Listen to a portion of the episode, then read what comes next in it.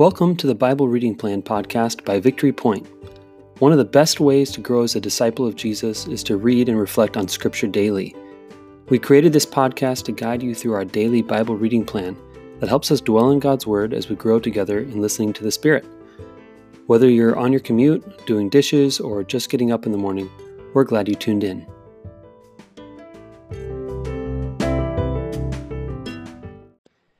Good morning. Happy Friday. It is the 28th of August. And uh, I'm back with Billy Ray for our last podcast of the week. So I hope you've had a chance to listen to some other earlier podcasts to get a sense of some of the stream that we're playing in uh, this week in the scriptures. Um, so I'm, we're going to read this passage and just uh, wonder what God could be saying to us through it. Um, Billy, would you mind reading this passage? We're going to be reading Matthew 16, verses 21 through 28. Okay, I'll be reading from the NIV 84 version. Great, thanks.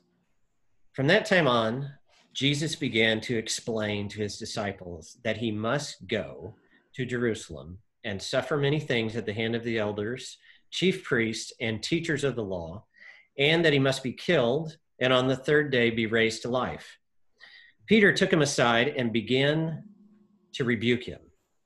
Never, Lord, he said, this shall never happen to you. Jesus turned and said to Peter, Get behind me, Satan. You are a stumbling block to me. You do not have in mind the things of God, but the things of men. Then Jesus said to his disciples, If anyone would come after me, he must deny himself and take up his cross and follow me. Whoever wants to save his life will lose it, but whoever loses his life for me will find it. What good will it be for a man if he gains the whole world, yet forfeits his soul? Or what can a man give in exchange for his soul? For the Son of Man is going to come in his Father's glory with his angels, and then he will reward each person according to what he has done. I tell you the truth some who are standing here will not taste death before they see the Son of Man coming in his kingdom. Hmm. Thanks, Billy. So last passage of the week is our gospel passage. For me, Fridays are kind of like the uh, the dessert, the treat. We get to read a gospel passage after a week of being the Old Testament or Psalms or you know New Testament, um, and it's it's great to be kind of face to face, so to speak, with Jesus at the end of the week. What is grabbing your attention, Billy, about this passage? What do you see God saying to you in this? Yeah, um, well, if I could just because we we were reading these passages all together, Brendan, this week, you know the the story there way back when on Monday we were talking about Moses and and uh, God told Moses, he said, "Listen, here's what's going to happen.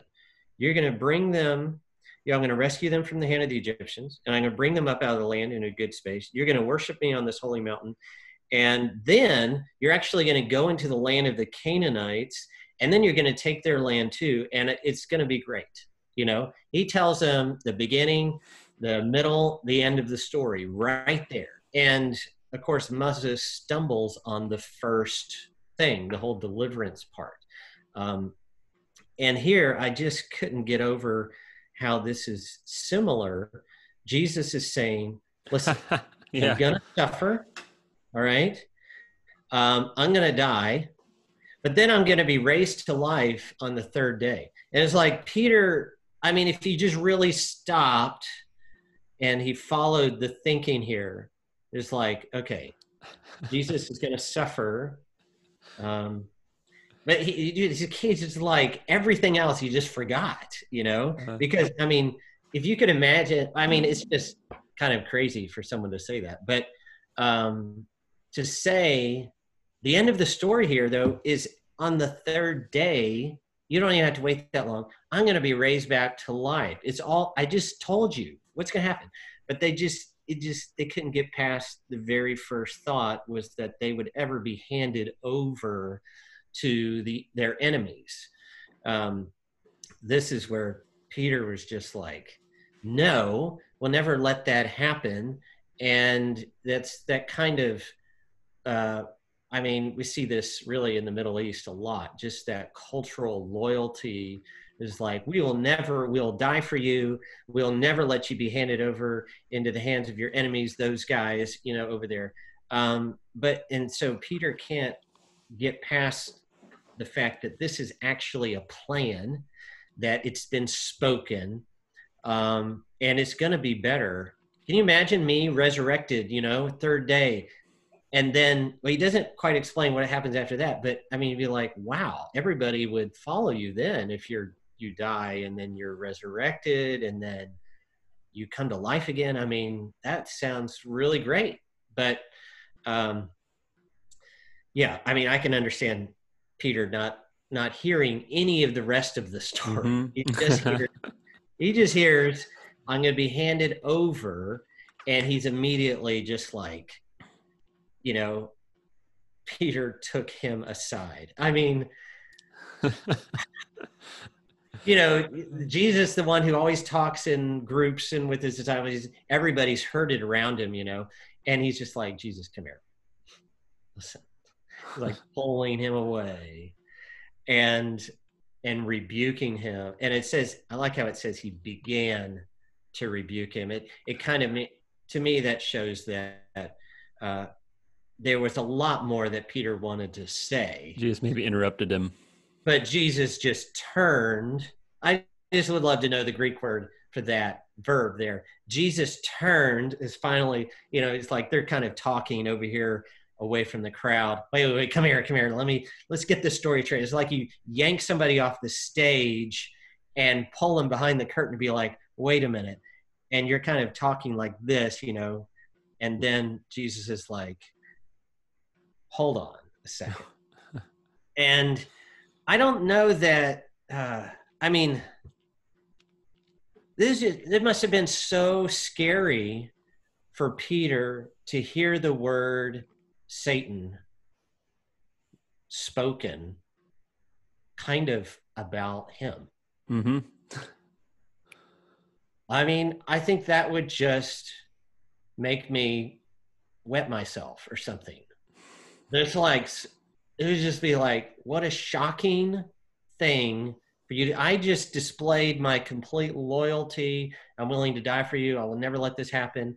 I'm your marketer anyway, you know, and I'm going to make sure that you are, you know, you're revered by everybody. And I'm going to ensure that, you know, and that, that part of that honor shame culture is like, I will make sure that you're never dishonored Jesus, you know and then he brings up Satan in regards to me.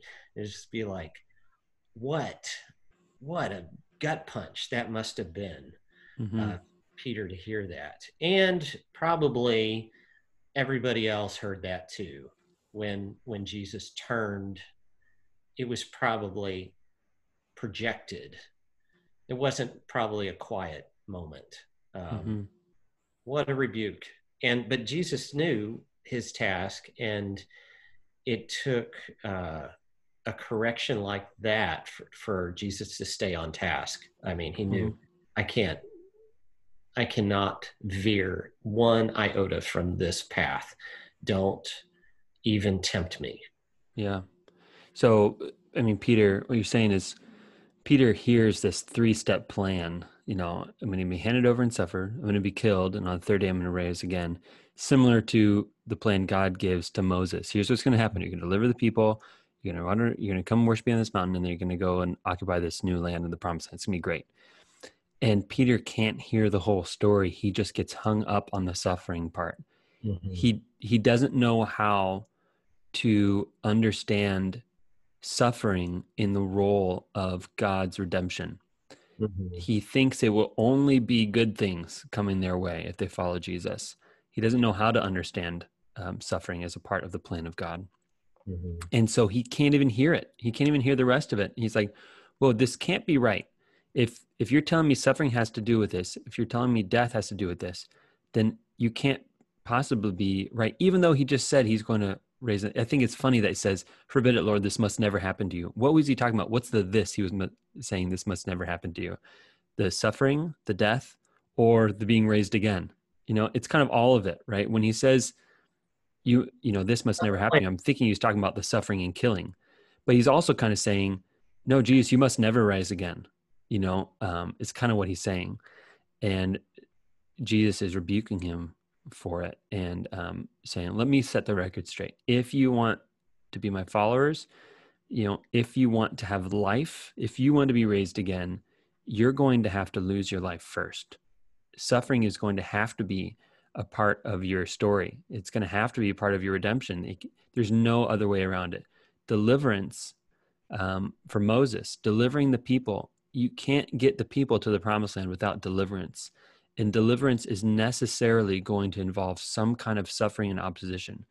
So we lie to ourselves when we think that deliverance is not part of our necessary journey towards redemption, you know, that there's something we have to be delivered from. And it just shows Peter's ignorance that he thinks that there's nothing he has to be delivered from, you know, and there's nothing, you know, Jesus has to do to rescue anybody.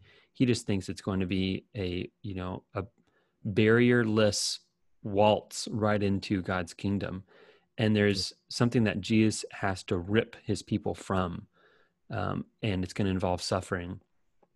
And I don't think Peter understands that there's something he needs to be rescued from, and I don't think we understand that there's something we need to be rescued from either. You know, that we think we're good and God could just save us, and we could just walk right into the new thing He has for us without realizing that the the tentacles, the the roots of evil are deep in us and it needs to be pulled out. Like Jesus has to pull us away from something in order to rescue us, and that's going to hurt. Um, and we also can't think about this too individualistically to bring Moses back into it. There's a whole people that needs to be rescued. It's not just about us. Moses is already in the desert. God could have been like, and I'm calling you to go walk back into the promised land. You know, like just go go there. You and your family just take your wife and your son and, and just go walk back up to the promised land. It's right there. Um, he he doesn't let us off the hook as an individual. He says, um, "You're to have to go back and rescue all of my people until every last one has made it." Um, and actually, Moses ends up not making it at all. Right? Like Moses doesn't get to see the end of the end of the right. line, um, and he does it all for the sake of the people who would who would who he would rescue. And Moses kind of ends up laying his life down, so to speak giving up the rest of his life to be able to deliver other people.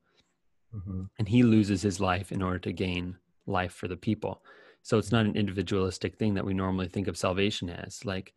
And that's why suffering has to do with it because we're called as a community of salvation. And, um, and if we just think, oh, it's just me, first of all, we're lying to ourselves about our own personal sin. But um, we also are lying to ourselves about the the communal nature of God's salvation, that God is rescuing a people for himself, and that we have a role to play in going back to God's people, going back to the world um, right. in order to rescue God's people, and not just for our own sake, but for the sake of others. And that's going to involve deep suffering as we involve ourselves in the work of God's deliverance. So, um, yeah, uh, thank you for that that insight about Peter's just um, ignorance of of suffering and his resistance to it. it reminds me of what you said yesterday too about letting Jesus be Jesus, letting Jesus do the work, and um, and this is what Jesus does: is he can he can step in and defend himself. You know, he can step in and give a word of rebuke to people, and we can let him do that. Um, so so yeah, that's uh, I think it ties into a lot of the themes this week. And for me, this week has been about what does it look like to um, to play a role in leading others, um, like Moses, through Jeremiah, through um, Paul and Jesus, are all talking about um, the difficult task of um, loving people and leading people who don't necessarily like us. You know, Jesus is tasked with leading Peter, who seems to be against his own plans and not to get it. And yet Jesus says, um, you know, come follow me to Peter. And, um, and Jesus is not well received even by his own disciples. So, um, that's kind of the for me that's the word that's sticking out to me this week about all these passages. And maybe that's something i need to hear for myself. Maybe that's why i'm seeing it in here. Um, not because it's objectively true about these passages but because you know, it's something god wants to say to me about leading people who may not be receptive to me you know? And am i willing to love people who don't always agree with me or who um, who might be even resisting um, some of the things i'm might be resisting me as i try to lead. And um, that's just it seems like that's part of the calling is how do you step into those spaces and let god be god and let god be enough for me? And um and so i think that's kind of what's grabbing me about this week's passages. How about how about you? How would you kind of uh, put a cap on on these passages for you this week yeah i like how you um, summed up that that passage there in matthew brendan and uh, suffering um, yeah that was peter wasn't quite tuned into that and again kind of goes back to what we said earlier this week about you know i think that one of the hardest things we struggle with is finite temporal beings is de- is dealing with the timeline of God, dealing with yeah. time, God's timing is is the most one of the most frustrating things because we're he draws us into trust in him as that as a stream of living water.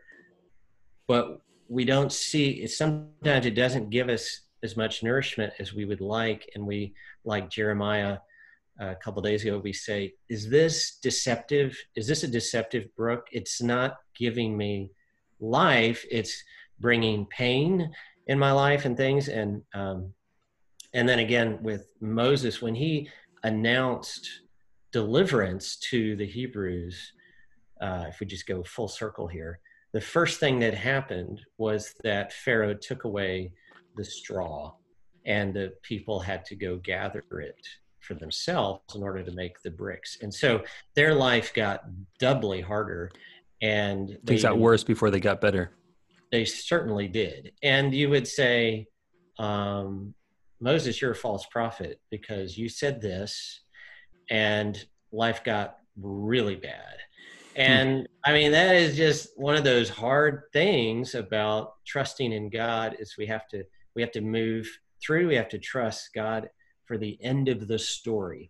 And I think, as I shared earlier this week, sometimes some of those promises won't be fulfilled in our lifetime. And like you said, look at Moses, who died before he saw the fulfillment of them coming into the land of Canaan. But mm-hmm. as I, as in my uh, Bible reading, I think it's just the next chapter over um, in 17, where Moses appears on the Mount of Transfiguration with yeah. Elijah and Jesus he got to see it. So God was faithful to Moses to show him yeah. in the flesh on on planet Earth, you know. Um whatever that is, I don't know, it's like 2000 years later, 1000 years later, I don't know. Uh-huh. But um and uh and I think that you know, uh, when I think about the story of God and the whole narrative, the whole arc of, of history, um, I think you you could make a case for Satan, who has been jeering and mocking God from day one, and still Satan has a case against God. You haven't fulfilled this promise. You haven't fulfilled that promise. You haven't. You left this person out to to dry. You weren't loyal to so and so you allowed so and so to suffer you you know you called your people and then you made them suffer and you can just hear the nagging uh, mocking voice of satan but one day every single promise of god and every word of god will be fulfilled and there will be nothing that satan can can say and he will be vanquished and he and god will stand righteous and true and he will be able to say i fulfilled all that I set out to do. I was faithful to my children and to the family, my family, and uh, and Satan will be silenced. But he, he's still, you can just, he's still mocking God. We don't want to join in, in to the chorus of the satanic hordes mocking God. We want to say, even though we can't see, and we may be blind to God, what you're doing right now, we're going to trust because we know you and because we know your name, we're going to trust that it's all going to work out. And maybe not even in my lifetime, but even if like Shadrach, Meshach, and Abednego, even if God does not come through and we don't live to see it, we still say we will serve him till our dying day, until our last breath. Amen. Well, thank you, Billy, for joining us this week on the podcast. Really appreciate just your honest engagement with scripture and your challenge and your encouragement. And um, man, it's just also just so cool to um, to connect with you uh, via Zoom and to invite you into and have you speak into our community yet again. So um, thank you. Um, and thank you, listeners, for joining in on this week. Um, hope you'll share this podcast with friends. Just think about somebody you know who might be blessed by this and, and share them this podcast. Um, and hopefully, we'll see you soon. Um, so go in peace, everybody. And we will catch up with you later this coming Monday with another podcast episode. So for this weekend, go in peace, be blessed, and um, remember that God's promises uh, may not feel all the time like they're coming true, but we can trust Him and we can be honest with Him and we can have a relationship with Him um, in the meantime. And um, that's enough for us to receive the life we need for every moment. Go in peace, everybody, and we'll talk to you later. Bye. Thanks for listening to the Bible Reading Plan podcast. If you have any reflections on the scripture we just read, please click the link in the show notes to leave us a voice message. We'd love to hear from you. Let me send you on your way with a blessing. The Lord bless you and keep you. The Lord make his face to shine upon you and be gracious to you. The Lord lift up the light of his countenance upon you and give you his peace.